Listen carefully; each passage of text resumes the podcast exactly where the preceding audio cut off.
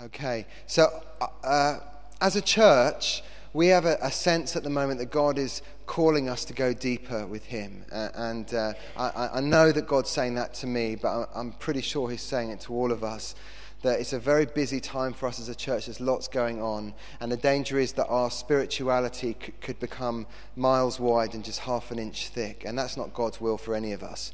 Uh, and so I'm doing a little series at the moment, which is maybe just uh, riffing on some of those themes called More. Uh, and um, w- what I'm trying to do is to, to pick up on some of the places in the teaching of the Apostle Paul where uh, he's urging the people he's writing to to go deeper with God. Uh, and so a, a, little while ago, w- we looked at more love, that actually there's more of God's love than we currently know. And, and we took that from Ephesians chapter 3. And then we went to Ephesians chapter 5 and we looked at more power. That actually God's heart for us is that we would be regularly, uh, in an ongoing and continuous way, be filled with the Holy Spirit. Uh, and tonight we're looking at more joy.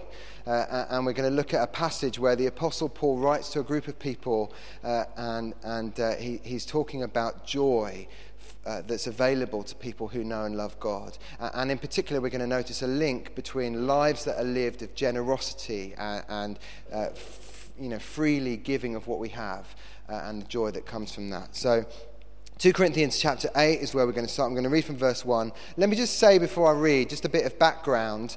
Um, the Apostle Paul, one of the greatest works of his life is uh, an offering that he takes for, for Christians in Jerusalem who are suffering. Uh, they're starving to death. There's been a famine across the whole of the Judean region, and uh, in particular, the Christians in Jerusalem are starving to death. And so in Acts chapter 11, the church in Antioch uh, sends out Paul and Barnabas and says, Look, just go around as many churches as you can and try and raise as much money as you can so that we can give that to the, the elders of the church in Jerusalem and that will feed people who are really in desperate need.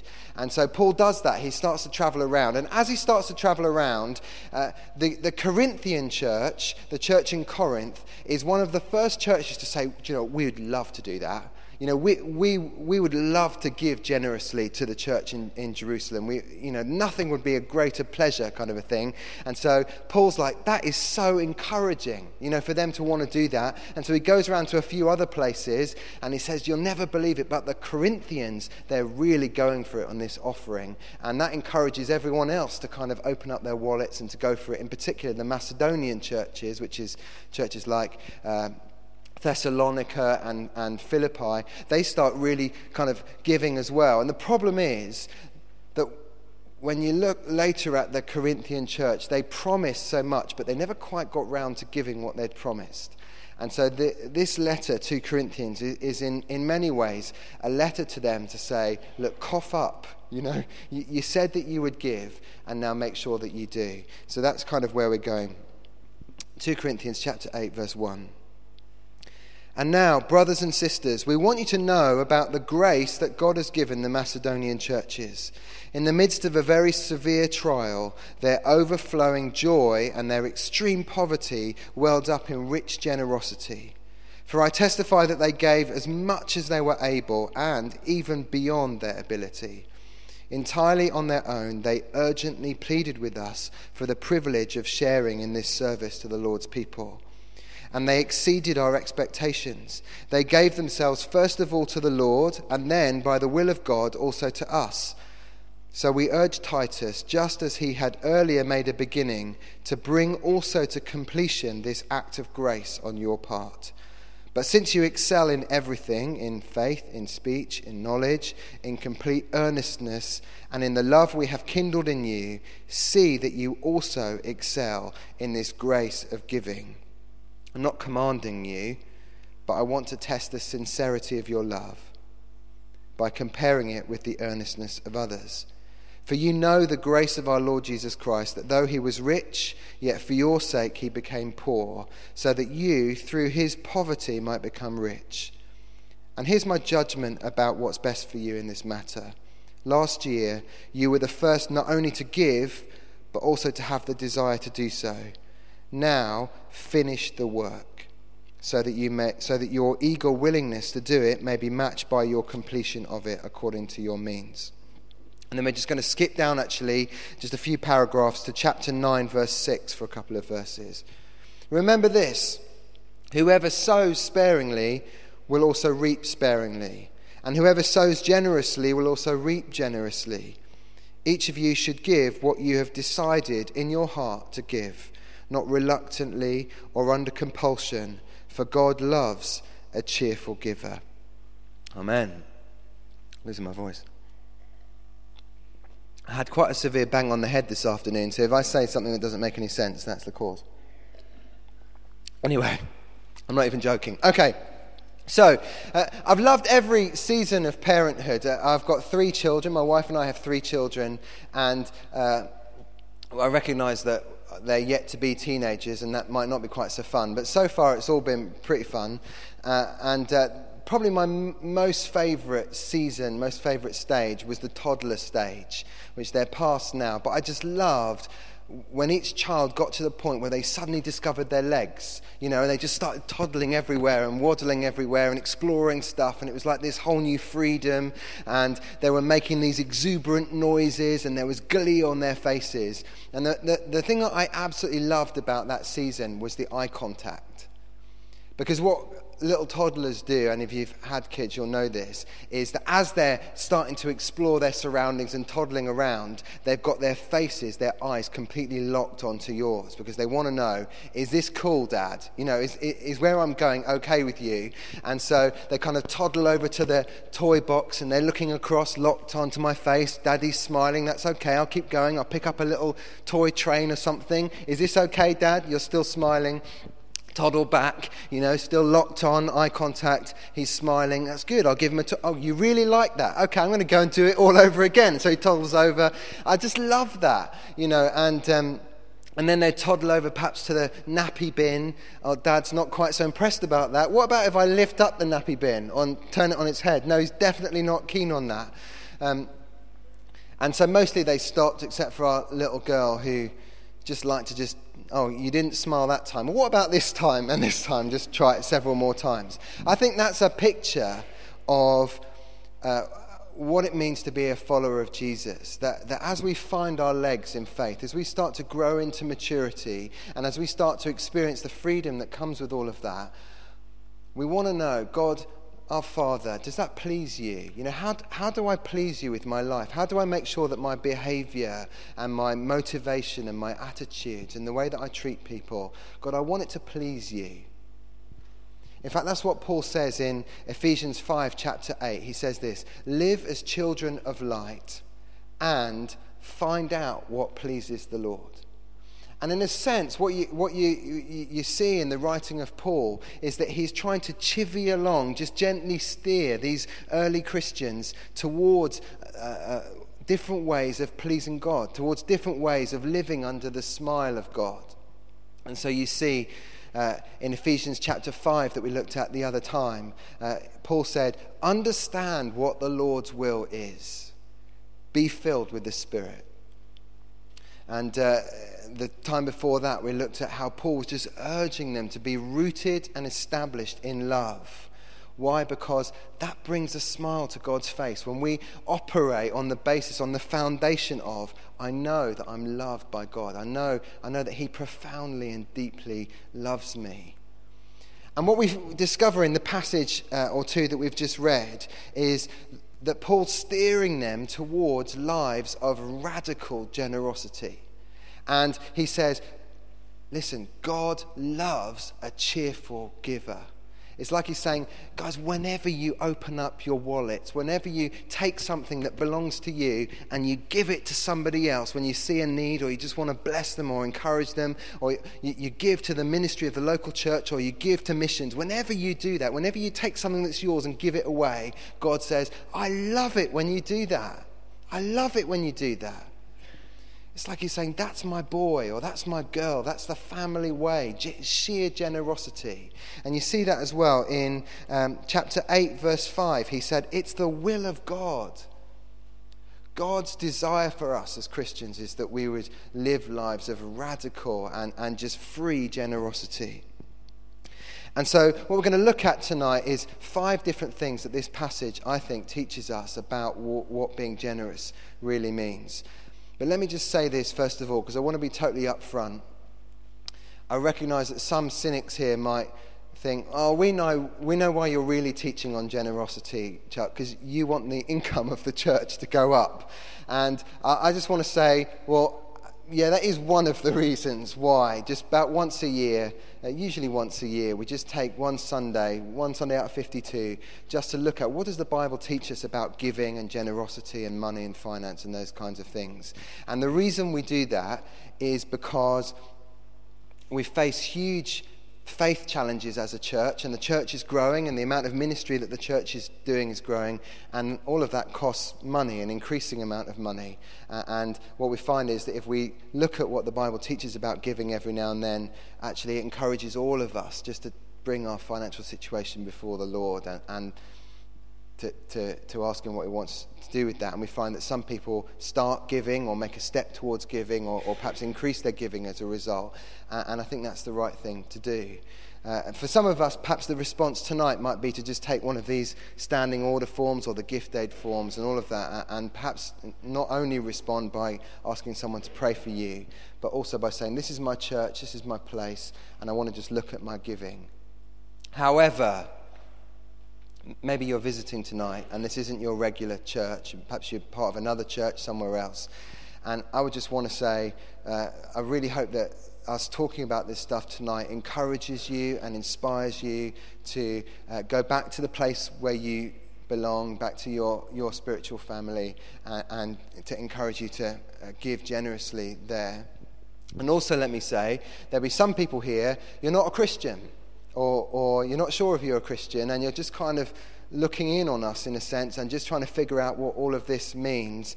And I, I just want you to know we have no expectations in this regard of you whatsoever. That's not our concern. Uh, in fact, we just hope that you find it interesting, you know, to see what we as committed Christians believe about uh, generosity and giving and finance and all of that stuff. Hope that you go away thinking, well, that was interesting. I didn't know that before.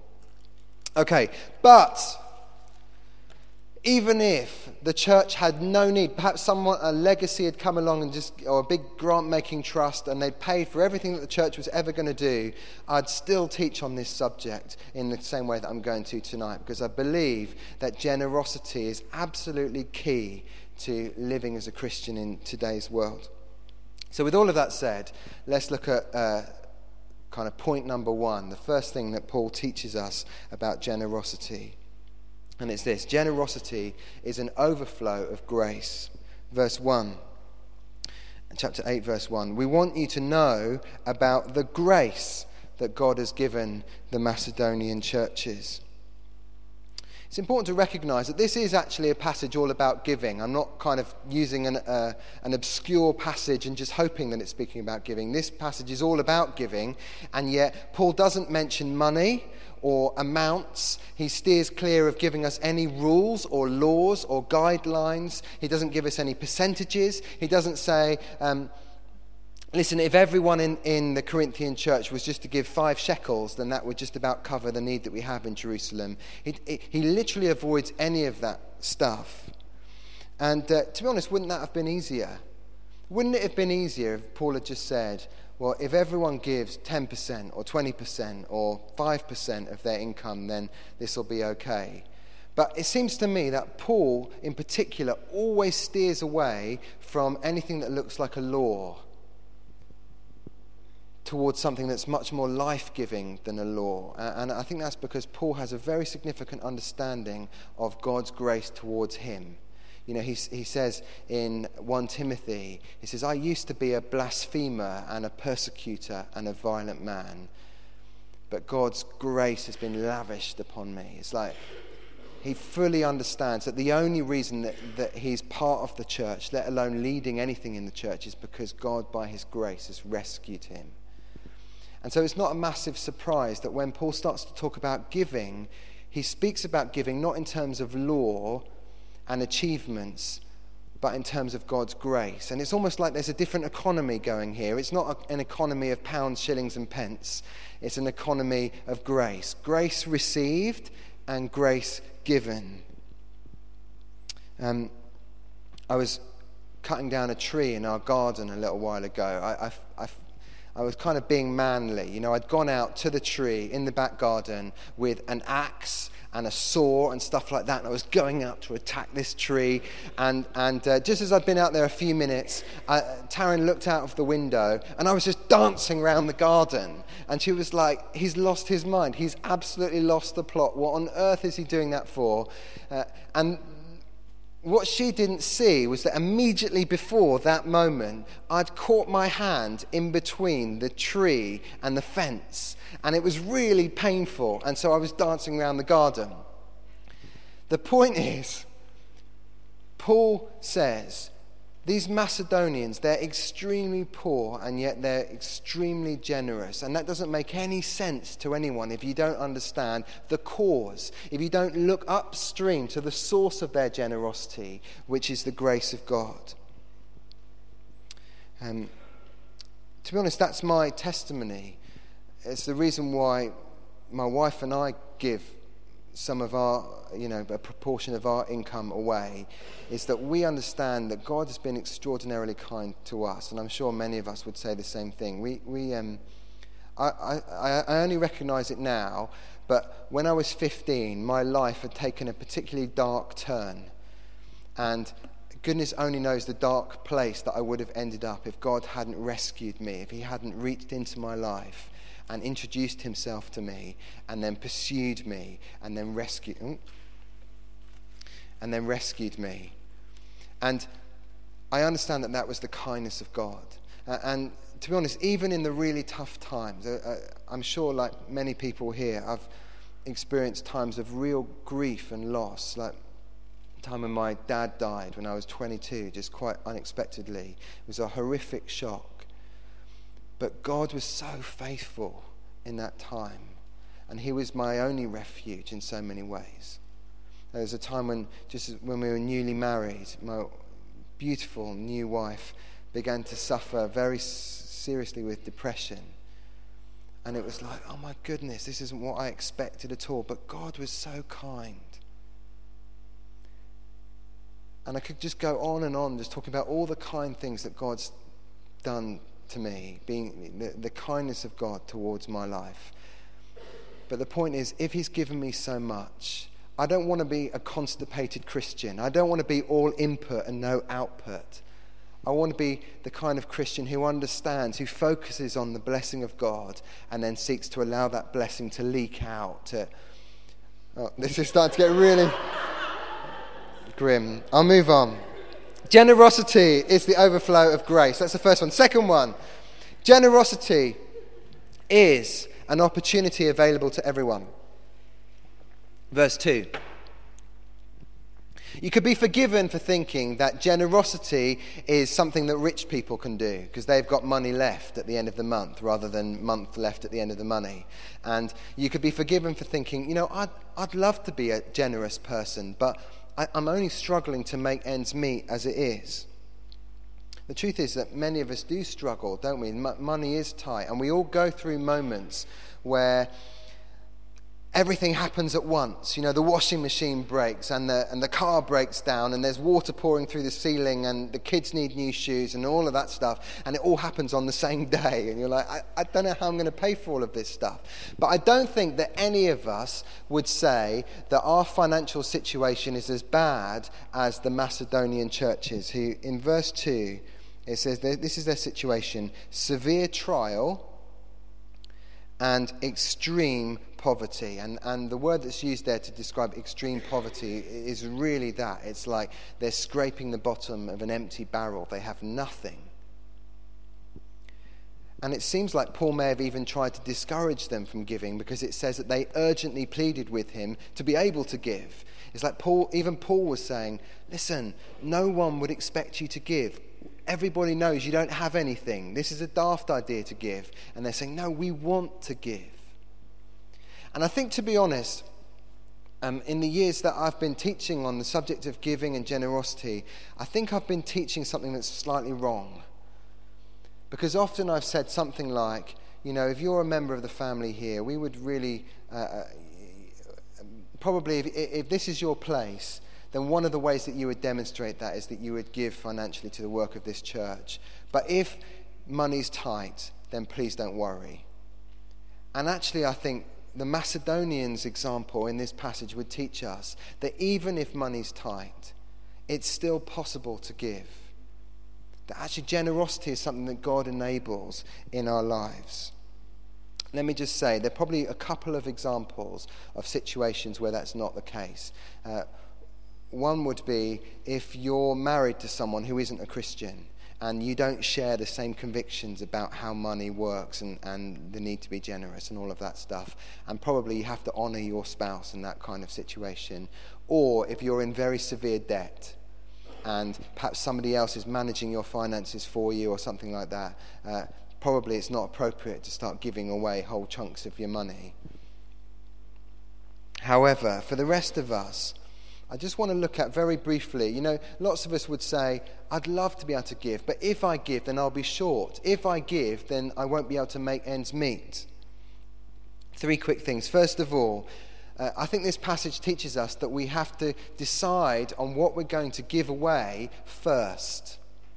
You know, often the way that we manage our finances is we say, well, uh, yeah, that's my income, and then I've got to pay the tax man from my income, and then I've got to put perhaps money into a pension from my income, and then uh, I'll, I'll, need to pay for my rent or my mortgage, and I need to pay the utility bills and the phone bill and, and my mobile phone bill, and I need to put money in the, you know, to keep my car on the road, and I want to put money aside for a holiday, money aside for Christmas, money aside to buy a new car when that car conks out, and so on and so on. And then it's like, and then, oh, well, to be honest, I would give something away, but there isn't anything left.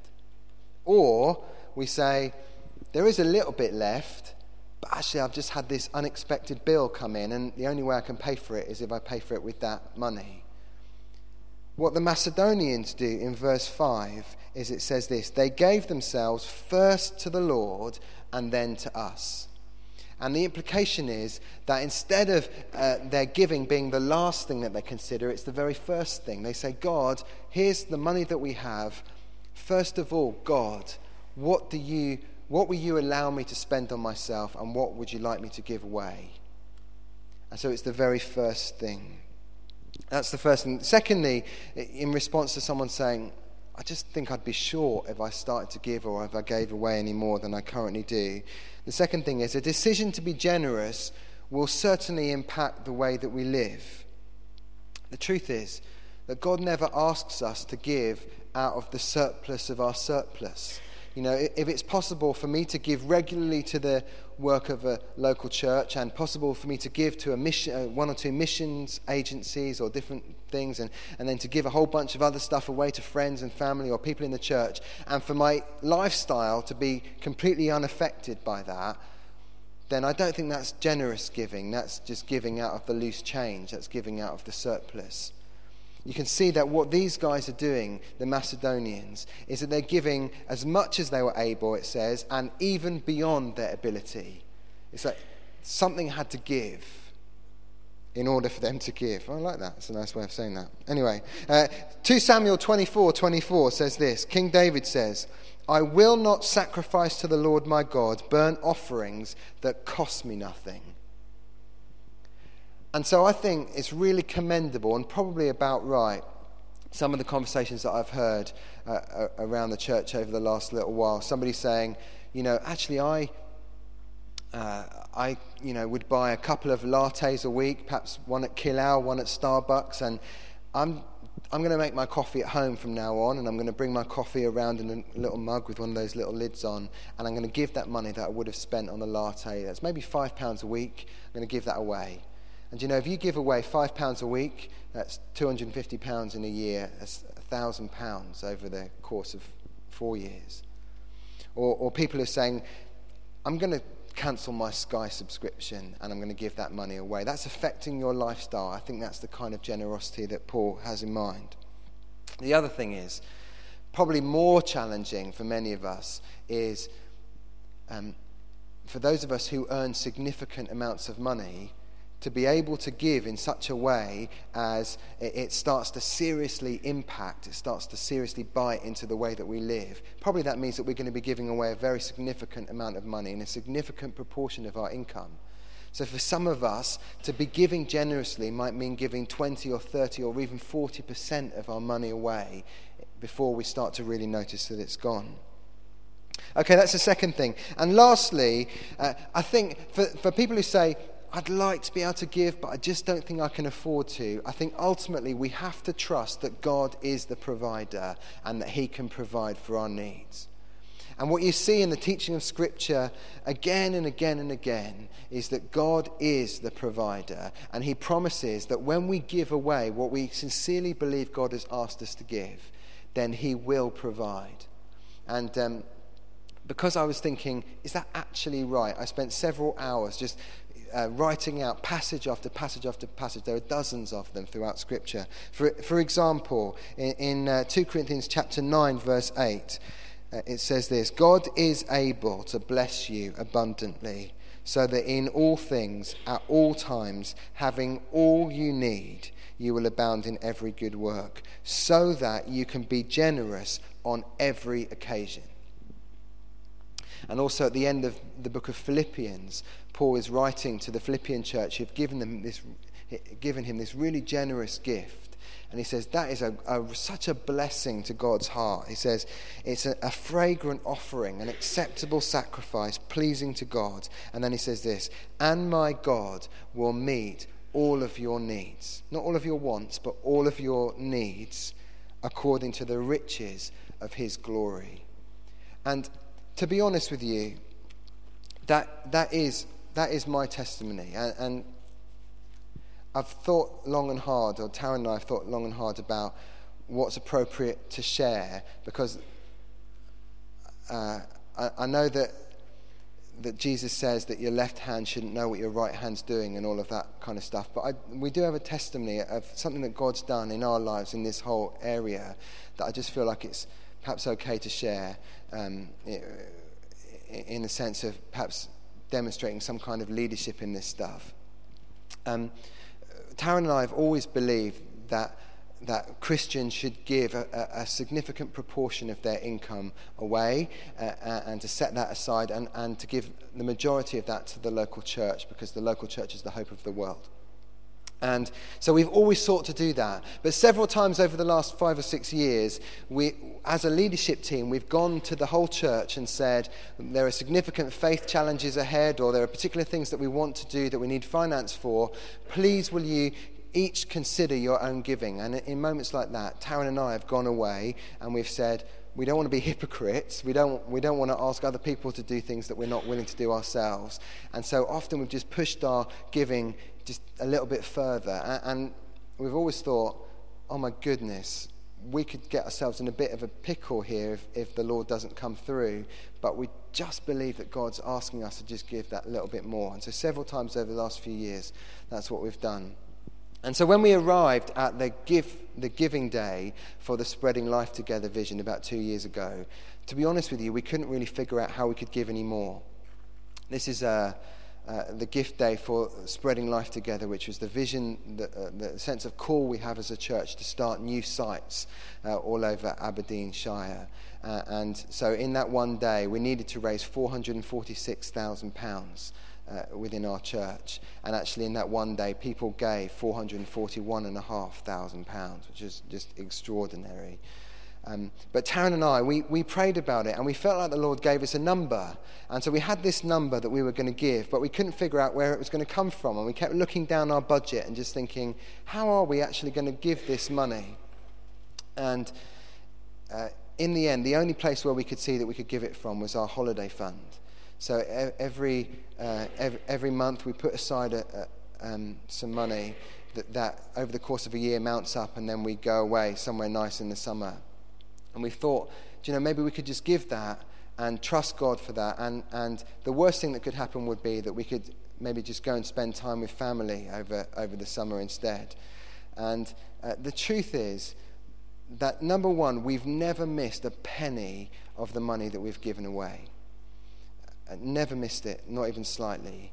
Uh, and number two, actually, over the last few years, we've never had to go and spend a summer holiday with any of our family.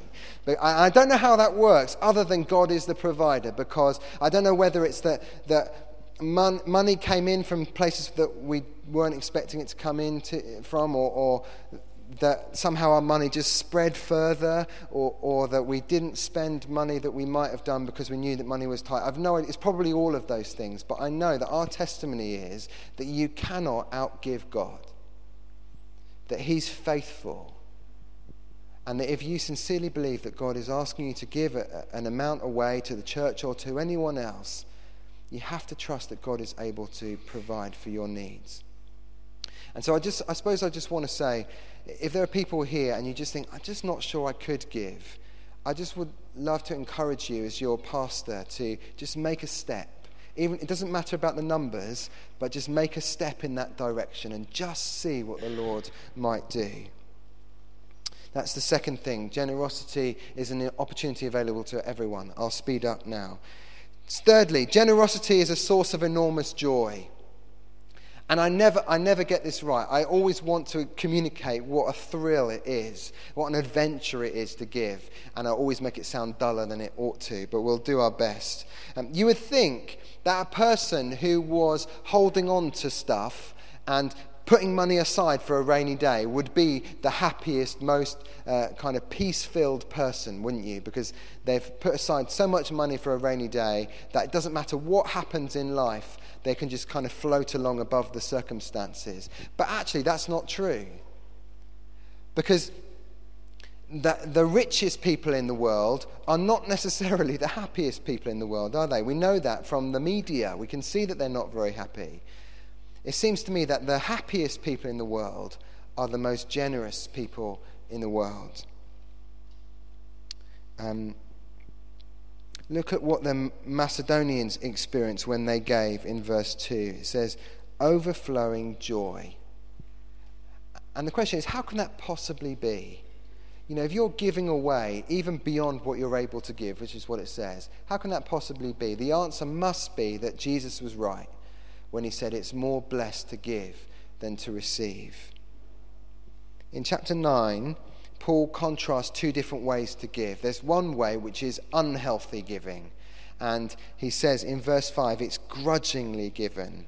And in verse 6, sparingly and in verse 7, reluctantly. So, grudgingly, sparingly, and reluctantly given is unhealthy. And it's the kind of giving that kids do when they've got a packet of Maltesers. You know, and you just say, Could I just have one of your Maltesers? And they're like, let me see how many I've got. You know, and they start counting all the Maltesers and they say, You can have half a Malteser.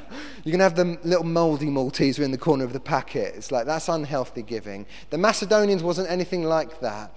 It was cheerful giving, it was willing giving, it was free giving, it was, it was joyful giving. And they experienced, as a result, overflowing joy. Again, many of us would have that testimony that you would think that the predominant emotions associated with having given away more than is comfortable would be things like anxiety you know, oh my goodness, how on earth am I going to pay all these bills? Or would be fear about how all of this is going to work out? Or, or would be envy about all the stuff that everyone else has got that you can no longer afford to buy. But actually, so many of us would say that our experience has been exactly the same. It's overflowing joy.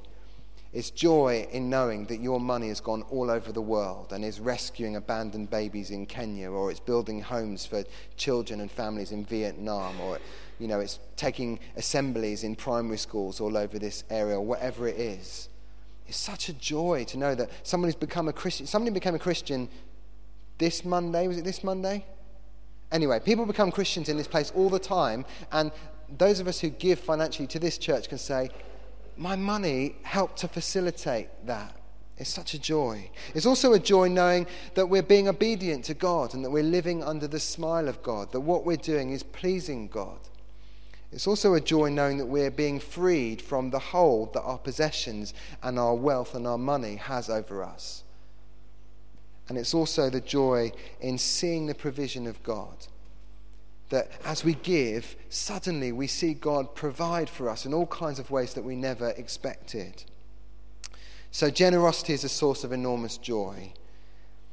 Also, generosity is an essential part of Christian living, verse 7.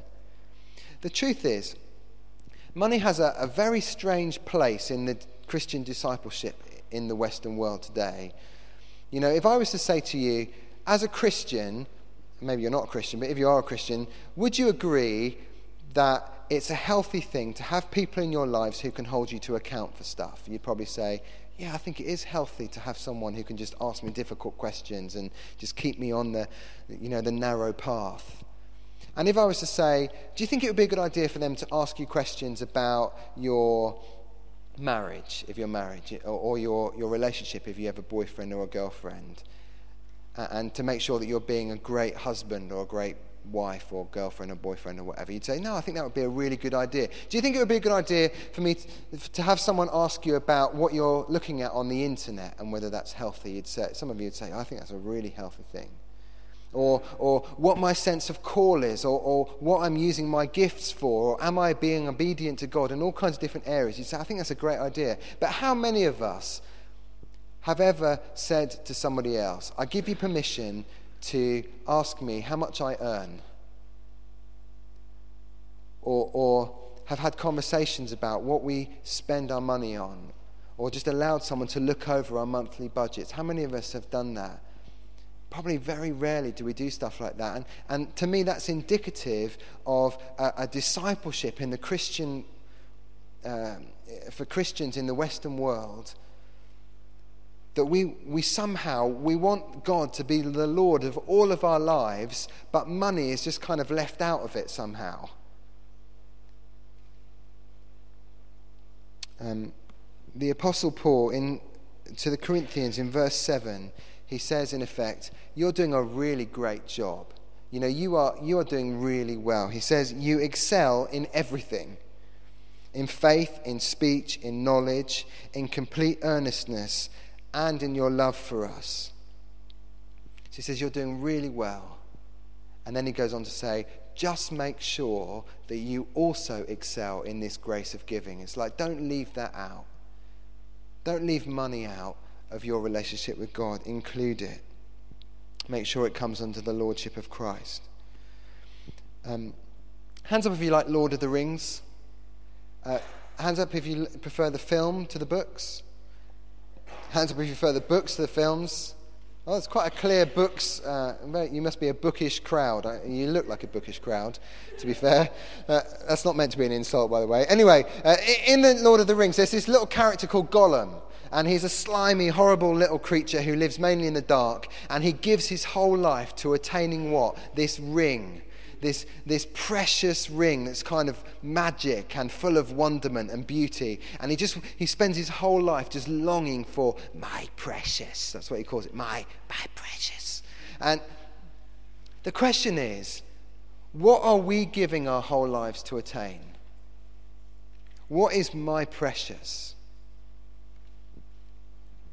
Because actually, abundant life is only found in God. When God is my precious, when His kingdom is what I'm seeking, when His rule and reign over my life is the, is the major value, the major goal of my life.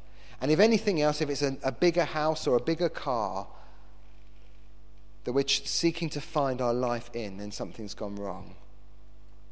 Okay, so that's the fourth one, an essential part of Christian living. Finally, generosity has to be more than just intention.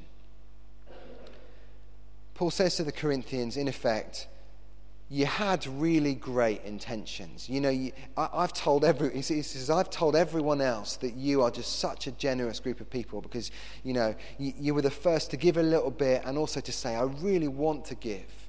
You had great intentions. The problem is, he says, your intentions remained your, as your intentions. You never put them into action. Verse 11, he says, Now finish the work so that your eager willingness to do it may be matched by your completion of it. Um, if I could gently just finish with this, you know, my suspicion is that lots of us have been Christians for years. And probably, even though I'd like to think that, you know, my talks are revolutionary and, and that you're all saying, I've never heard that before, probably most of us have heard this stuff before. Most of us are aware of what the Bible teaches on the subject of giving, and many of us are, are fairly clear in our understanding of what it is that God asks of us. The problem is, just having an understanding of what God asks for us is not the whole picture. We have to move from having an understanding of this stuff to having an intention with this stuff and then to putting into practice our intentions in action. maybe for some of us, we just need to say, God, I don't only want to have good intentions. Who was it? William Kean Seymour said this Kindness is in a prison until it finds its release in words and deeds. We have to put it into action. Let me just finish by saying this. Like I said right towards the beginning, um, I'm not teaching all this stuff only because we, you know, keen to raise money and all of that. Actually, it's not about what I want from you. It's much more about what I want for you. That there's a blessing that's available to those of us who give generously. There's, there's, a, there's a joy that comes in giving. Uh, Paul says right at the end of Philippians in the message version, he says this I do want you to experience the blessing that issues from generosity. Let's stand, shall?